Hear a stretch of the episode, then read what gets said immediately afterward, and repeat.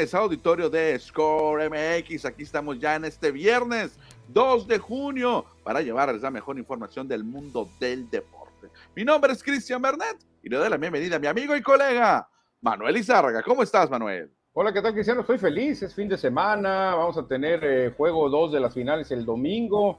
Vamos a tener unas series increíbles que se vienen en grandes ligas de equipos contendientes, equipos líderes una de las mejores, Dodgers contra Yankees, otra gran serie Athletic de Bravos de Atlanta contra Diamondbacks de Arizona. No, imagínate qué fin de semana se nos viene. ¿eh? Exactamente, vamos a platicar también del juego número uno de las finales de la NBA que se llevó a cabo ayer en Denver, Colorado, donde la balanza solamente se inclinó a un solo lado. Los Nuggets tomaron ventaja, encabezados por Nikola Jokic, que está convertido en un monstruo. Sí, definitivamente. Es el más alto también, ¿no? De todo el, de todo el equipo y de todos los rivales también. Es el más pesado también y obviamente cuenta, Cristian, la inteligencia que tiene el Joker, siendo pues eh, realmente el, MVP sin corona le pondría yo, porque se me hace que eso que se lo dieran a Joel Embiid eh, fue pura envidia que tenía la liga, que no querían que ganara tres MVPs consecutivos. ¿eh? Sí, yo también pienso lo mismo, ¿eh? porque se lo merecía Nikola Jokic y pues muy probablemente no es un hecho, pero muy probablemente los Nuggets se lleven el campeonato. Ya les faltan solamente tres victorias para coronarse. Antes de arrancar, le pedimos al auditorio para que nos mande su mensaje, su saludo, su comentario y le den un like, le den un compartir al programa para que más gente se una con nosotros. Claro que sí, claro que sí. Hay que hacer la comunidad, Cristian, la comunidad deportiva cada vez más grande y aquí estamos precisamente. Perfecto, ahí le like, ahí le hay que darle share y hay que compartir y mandar sus mensajes. Vámonos porque el Empire ya dice canten de Play Ball, canten el, el juego porque es tiempo de hablar de béisbol.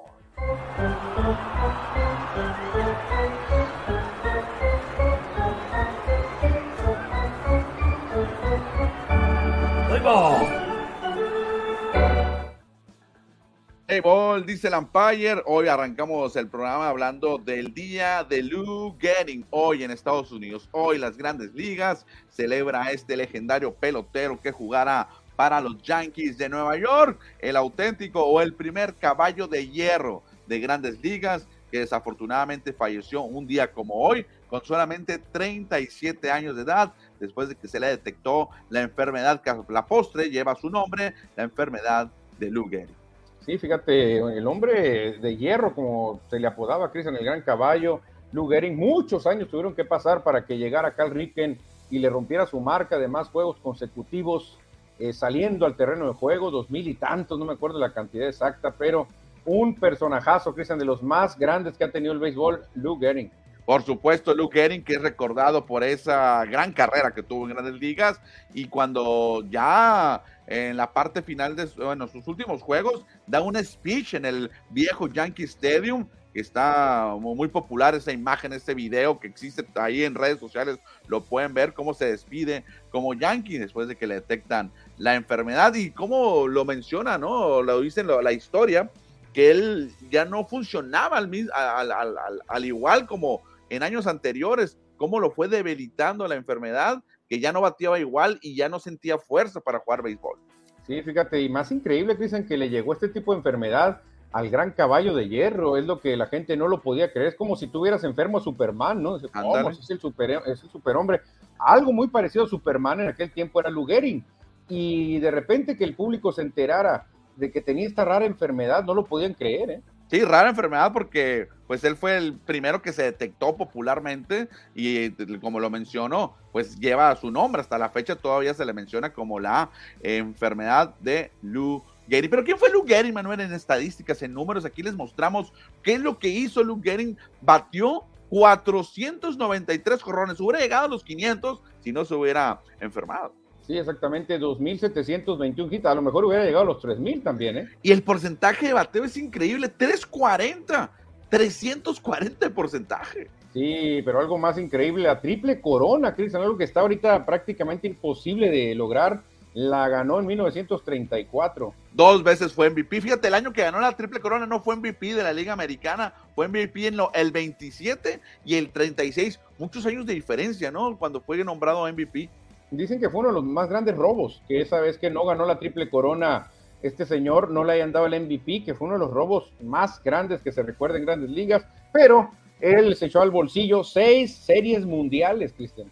Sí, obviamente con los Yankees de Nueva York y fue inducido o fue electo el Salón de la Fama. Creo que está en la primera generación. No, a lo mejor me equivoco, pero creo que fue de la primera generación del Salón de la Fama de Cooperstown en 1939. Sí, puro caballo. No sé si, no, lo recuerdo bien yo también. Eh, sé que está Babe Ruth ahí en la primera Babe Ruth, sí. Ty Cobb también creo que anda por ahí, pero no, no recuerdo si Lou tenemos que checar ahí. Exactamente, pero ahí está, hoy recuerda Grandes Ligas, el día de Luke Gehring, el primer Superman, el primer caballo de hierro que tuvo Grandes Ligas. Así es que todos los juegos que vean hoy va a estar en mente y van a estar platicando de Luke Ahora sí, vámonos con la información del día. Eh, ayer tuvo, hubo muy pocos juegos en, en, las grandes ligas. De hecho, nomás hubo actividad de un mexicano, Alex Verdugo. Ayer se fue cuatro nada con una anotada, Manuel. Pero lo más destacado de Verdugo fue el machete que mostró ahí en el jardín derecho, poniendo en out a un corredor de Cincinnati. Sí, la verdad que un tiro muy educado, Cristian, y a gran velocidad lo que mandó Alex Verdugo que no se le reconoce por tanto el, gran machete que tiene, se le reconoce por otras cosas, es un bateador muy bueno de contacto y oportuno, pero también está mostrando brazo, Verdugo.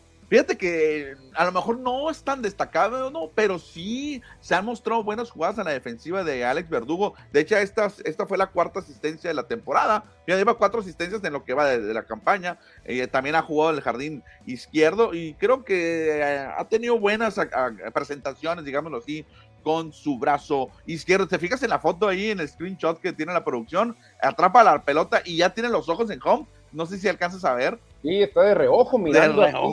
viendo allá, voy a meter la bala. Lo que tiene Verdugo, Cristian, a lo que me refiero yo, ah. es que es un brazo muy educado, no muy potente, hay que decirlo. No es el brazo más potente, no es un Dave Parker, no es un este, Dwight Evans que tiene unos brazos impresionantes, no. Este hombre tiene un brazo fuerte, pero muy educado. Y eso cuenta mucho, que al catcher no lo hagas que se desvíe mucho para atrapar la bola, que le caiga directamente a la mascota, es lo que hace Verdugo. Bien, entonces por Alex Verdugo, que fue el único mexicano que tuvo actividad en la Gran Carpa. Ayer también los Astros de Houston se llevaron la victoria y la victoria se convirtió en la 2126 de Dusty Baker, construyendo su camino, ya que no lo pudo hacer como pelotero, construyendo su camino para llegar a Cooperstown como manager. Qué bien me cae Dusty Baker, que la verdad que si hay una persona, un personaje que me caiga bien es Dusty Baker, definitivamente, más cuando lo entrevistaron y habló del béisbol del Pacífico, no hombre, que este Dusty para mí, aunque dije a los astros tramposos, dije no pasa nada, la verdad que me cae bien Dusty Baker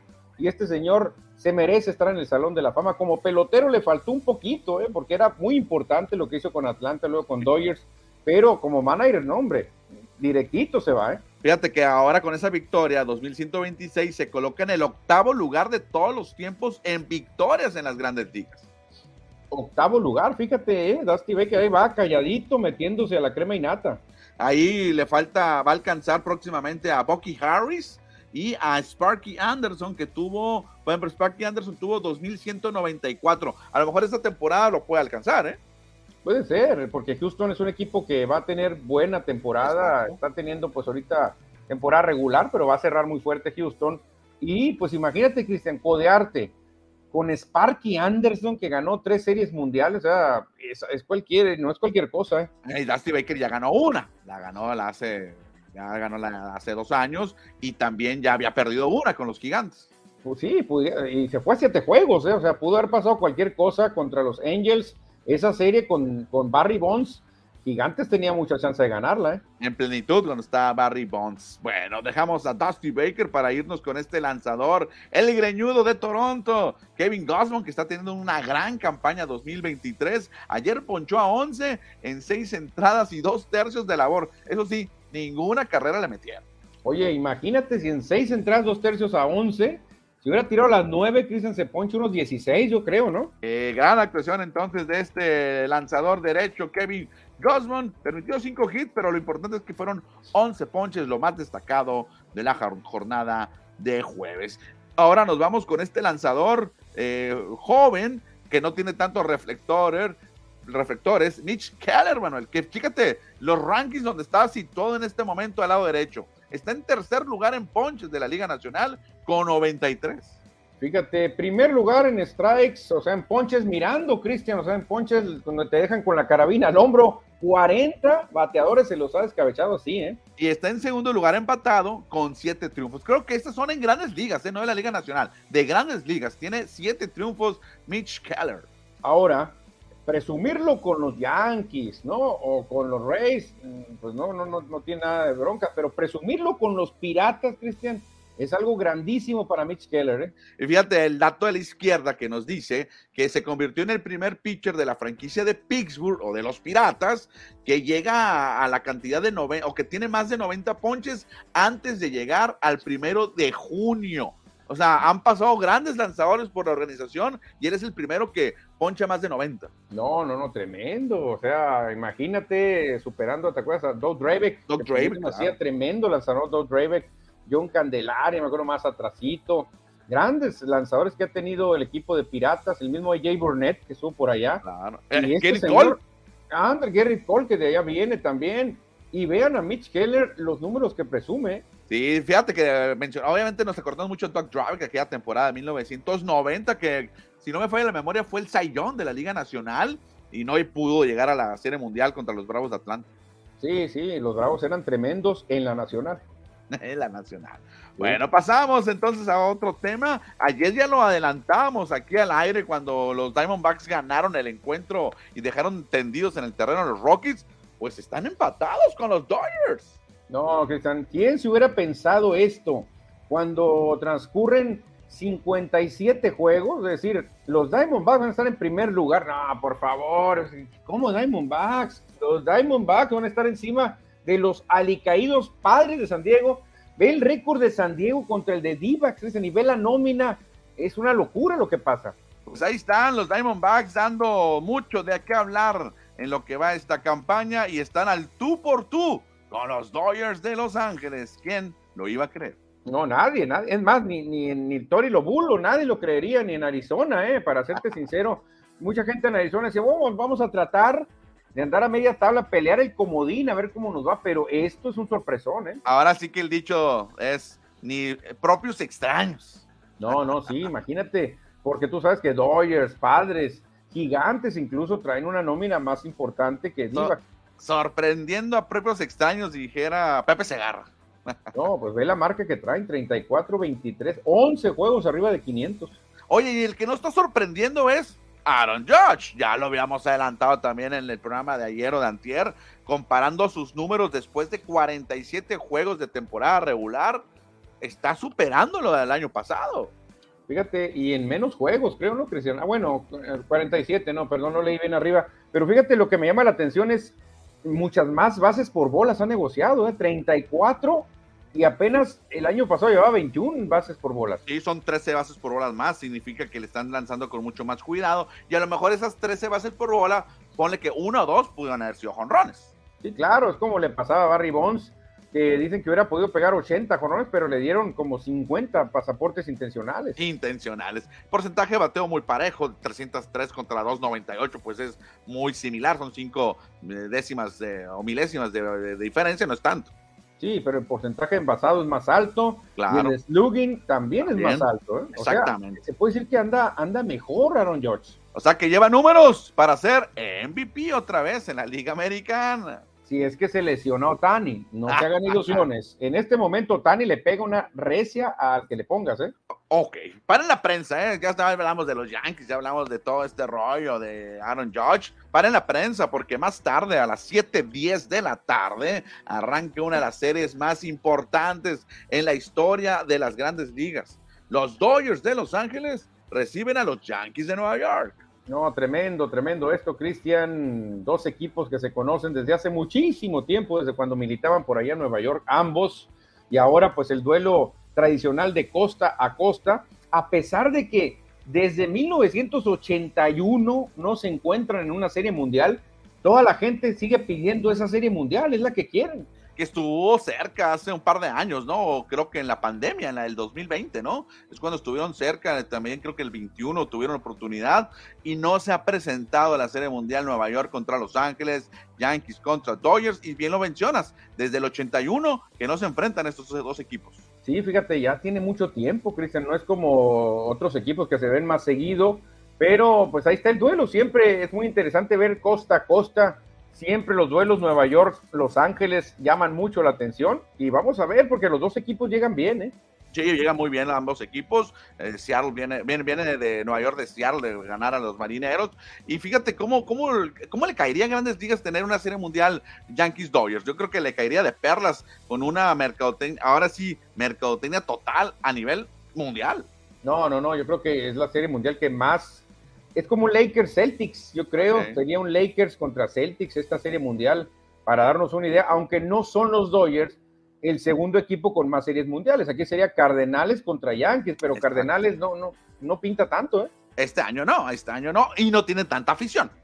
A eso me refiero realmente, aunque ande bien Cardenales, no tiene tanta afición. No es lo mismo el mercado allá de Missouri, Cristian, el mercado californiano, que es mucho más grande. Y hay aficionados de Cardenales, por ejemplo, acá en Hermosillo sí conozco varios aficionados de Cardenales, pero no es la gran cantidad. No, muy pocos. Yo, yo conozco más de los Cardenales de la Sierra, el grupo norteño. ¿eh? Realmente, Cardenales de San Luis conozco unos 10 cuando mucho. ¿eh? Bueno, vámonos con mensajes del auditorio. Ya dejamos de hablar de béisbol. Dice Mini Ron. Hola, Score MX. Mini Ron está listo para oír las nuevas noticias, nos dice Mini Ron. Ándale, Mini Ron, muy bien. Eduardo Solar, buenas tardes, listo para la mejor información deportiva y nos manda saludos. A Lara Jesús o Jesús Lara nos pregunta, ¿cómo ven a Meneses? Ya lo estuvimos comentando a lo largo de la semana.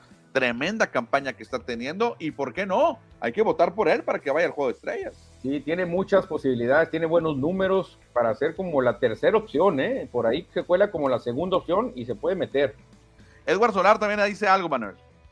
Sí, Soles de Phoenix firmó al head coach Frank Vogel por cinco años. El ex Laker regresa Cristian a dirigir. No me gusta a mí Vogel, pero bueno, ojalá y les vaya bien a los Soles. Sí, porque ya lo habíamos mencionado también que cambiaron de equipo los tres, cambiaron de coach los tres mejores equipos en récord en las últimas tres campañas. Uno de ellos los Phoenix Suns. Sí, Monty Williams, pues lástima, se fue triste, se fue muy triste, Cristian, ¿no? Dice Francisco Antonio Rodríguez, hola amigos, aquí reportándome cómo quedará Dodgers la serie completa y hoy ganará Kershaw, es las preguntas que da Francisco Antonio.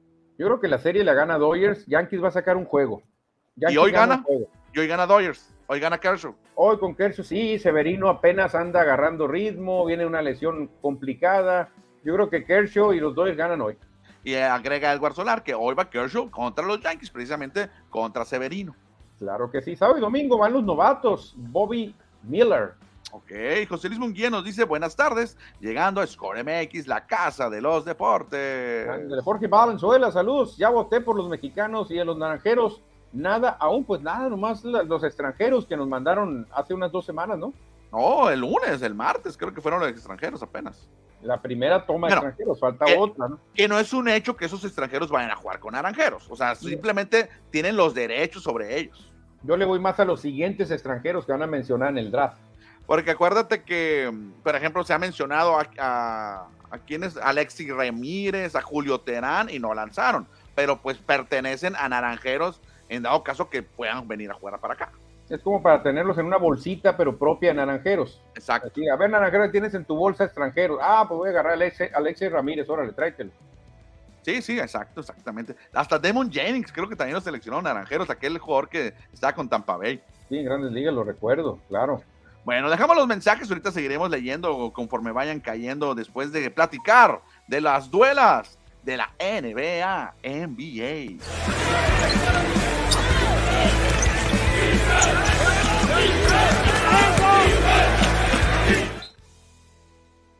Vamos con el juego número uno de las finales de la NBA, pero antes, Manuel, antes de platicar de los Nuggets y del Miami Heat, chécate lo que está haciendo la NBA, obviamente promocionando la mercadotecnia por todas las partes, por todos lados.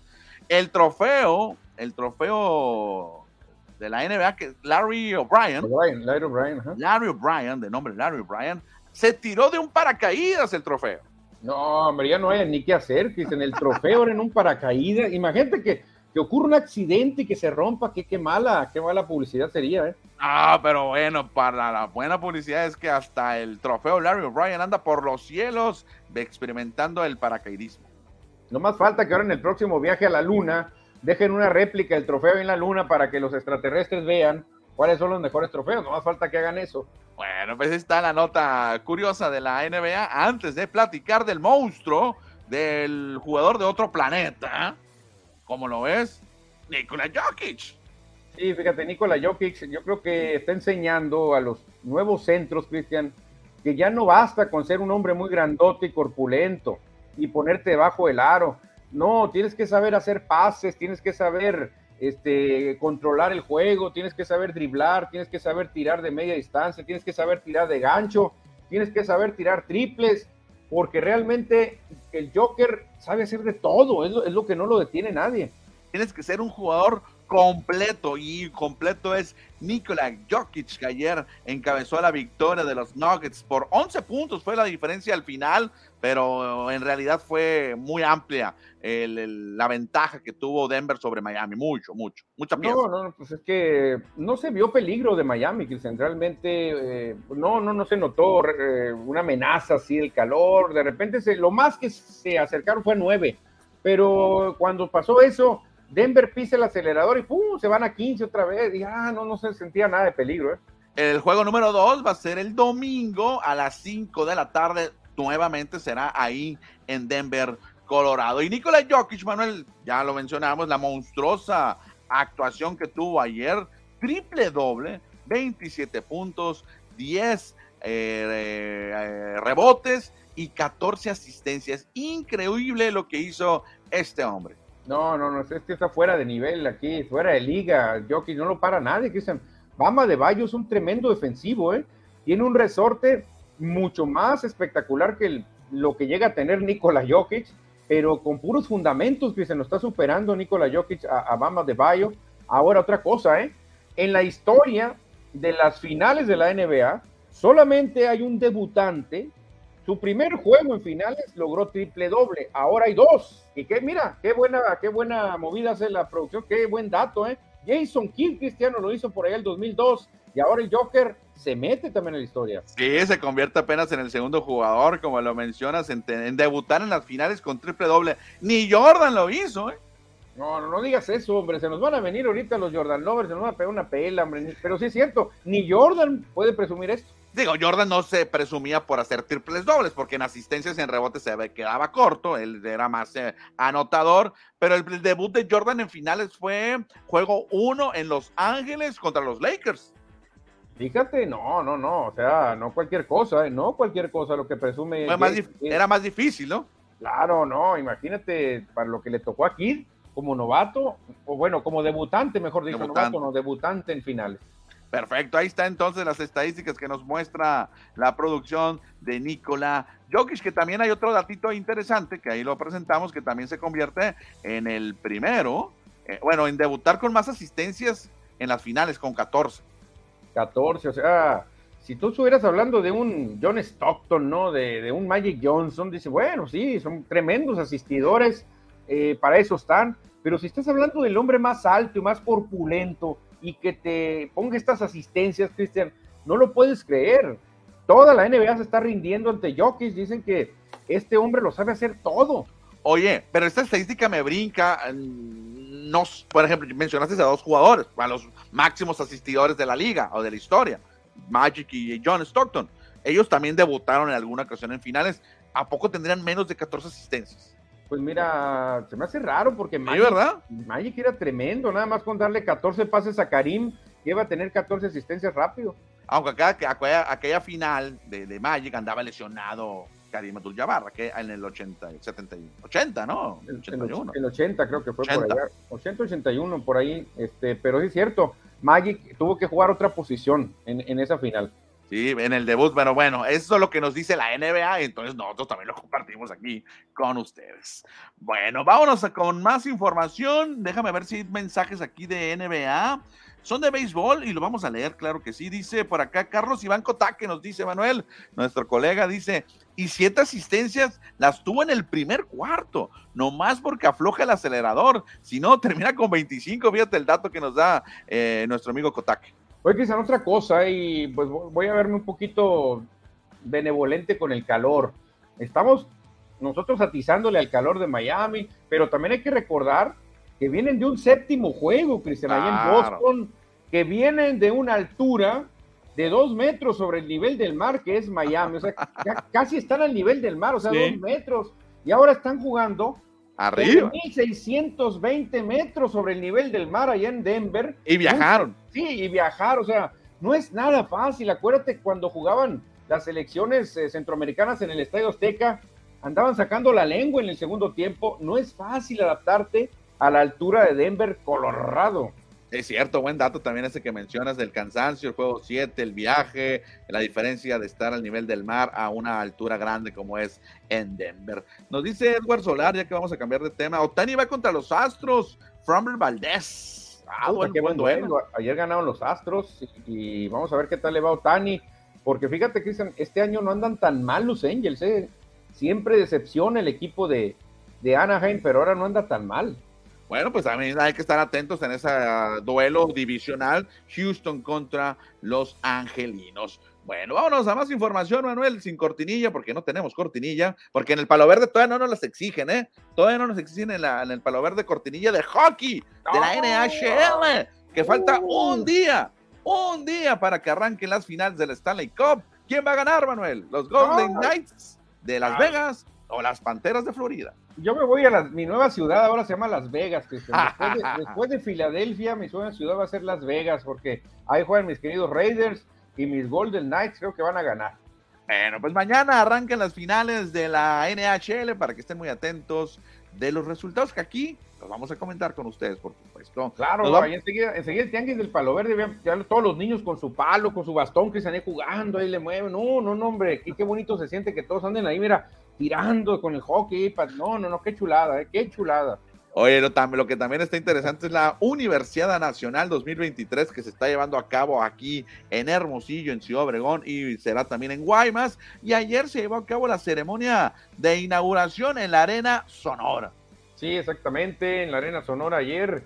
Pues ahí está, aparte de la comitiva, vemos a Erubiel Durazo, titular de Cohesón, en representación de nuestro gobernador está Célida López y están los tres rectores, Cristian, de las universidades anfitrionas aquí del estado. Exactamente, de la UES, de la Universidad Estatal de Sonora, la Unison, la Universidad de Sonora y el ITSON, el Instituto Tecnológico de Sonora que está en Cajeme. Pues ahí está la inauguración, Manuel, que se llevó a, cabo ayer, ahí luciendo de Durazo con eh, las eh, chicas del IPN, del Politécnico.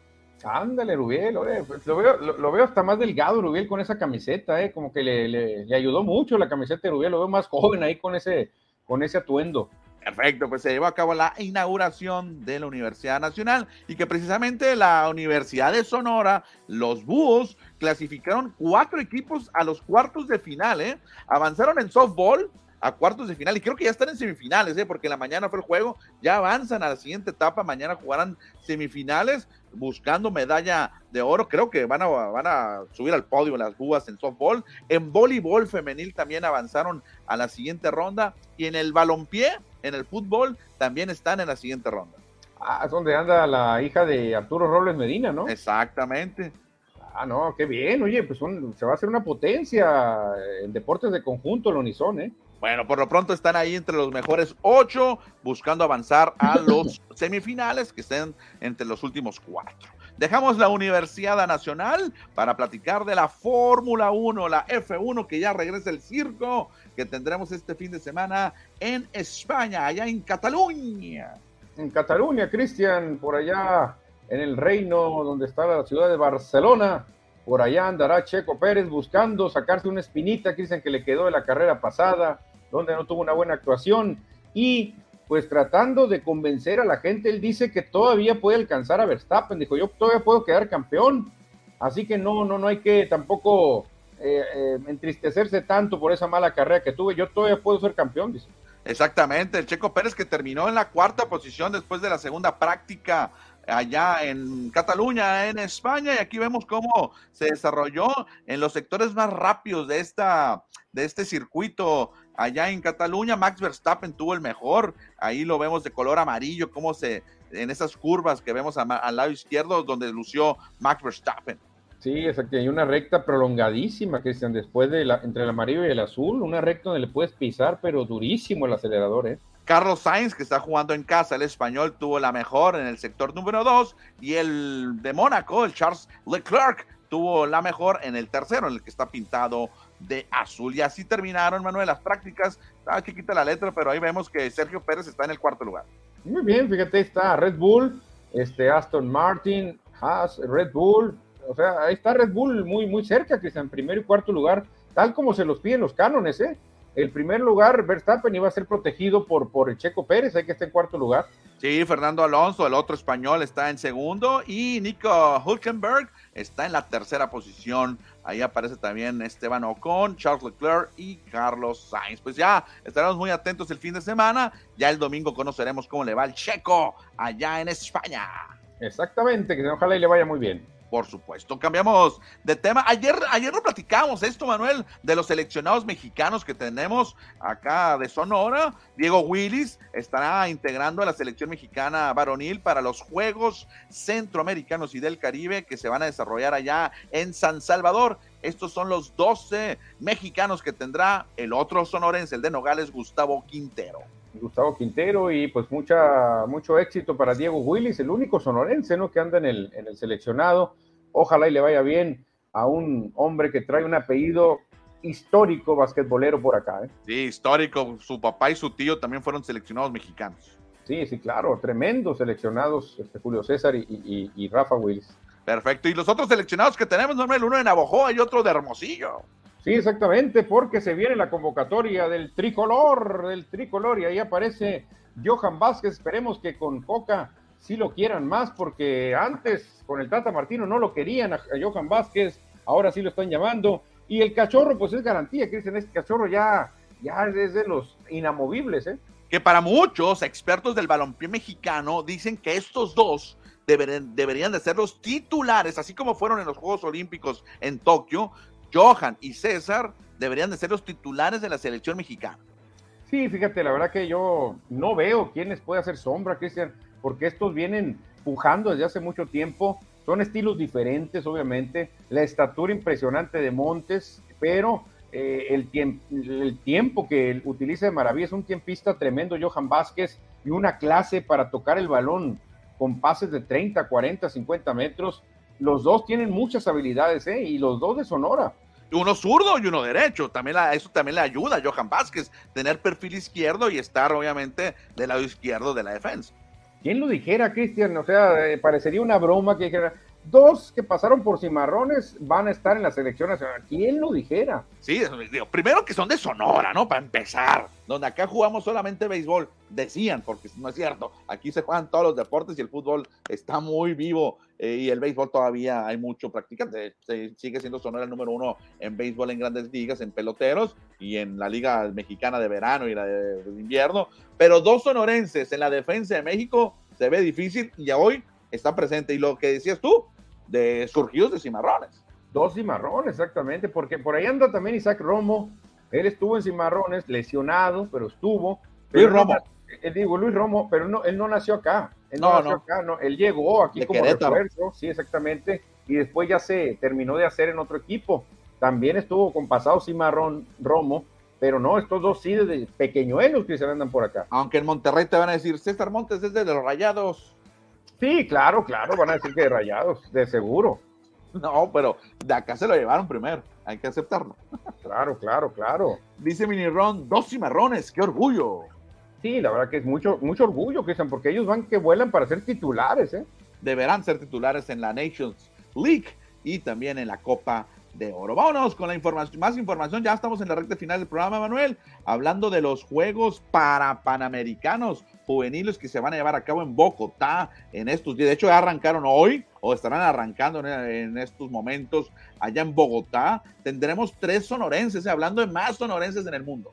Ándale, exactamente, tres sonorenses.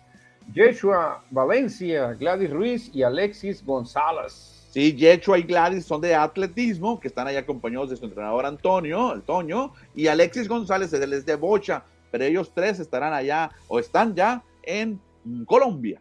No, pues mucho éxito, Cristian. La verdad que ojalá, ojalá y se traigan buenos resultados, aunque lo más importante es tener una buena competencia, pero ya son ganadores por estar representando a México allá en Colombia. ¿eh? eh fíjate que a Yechua y a, a Yechua y a Gladys me toca verlos todos los días ahí en la pista del héroe de Nacosari entrenando. Le trabajan mucho, ¿eh? muchos. Muchos deportistas especiales me toca ver allá en, el, en el, en el héroe de Nacosari. ¿eh? Ah, perfecto, no, no, qué bueno, qué bueno, Cristiano. Bueno, vámonos también con más información, pero del fútbol de la Liga de Expansión, porque ya vamos a conocer al campeón de campeones. Mañana será el juego de vuelta en la Ciudad de México, la Casa de los Potros. Fíjate, ya muchos equipos están entrenando, ¿eh? Bueno, el que más me consta es Correcaminos, que ya desde hace desde el lunes tienen entrenando, ya que están preparando el siguiente torneo, el equipo de Correcaminos. Supe que Cimarrones ayer o antier tuvo una reunión con los abonados, con los eh, que compraron abonados y tuvieron una reunión para hablar del torneo pasado, no, nos para hablar de lo que viene. No, creo que no hubo prensa, solamente fueron los abonados y directivos. Sí, sí, tengo, no nos invitaron porque no, no, no supimos. No, no, no.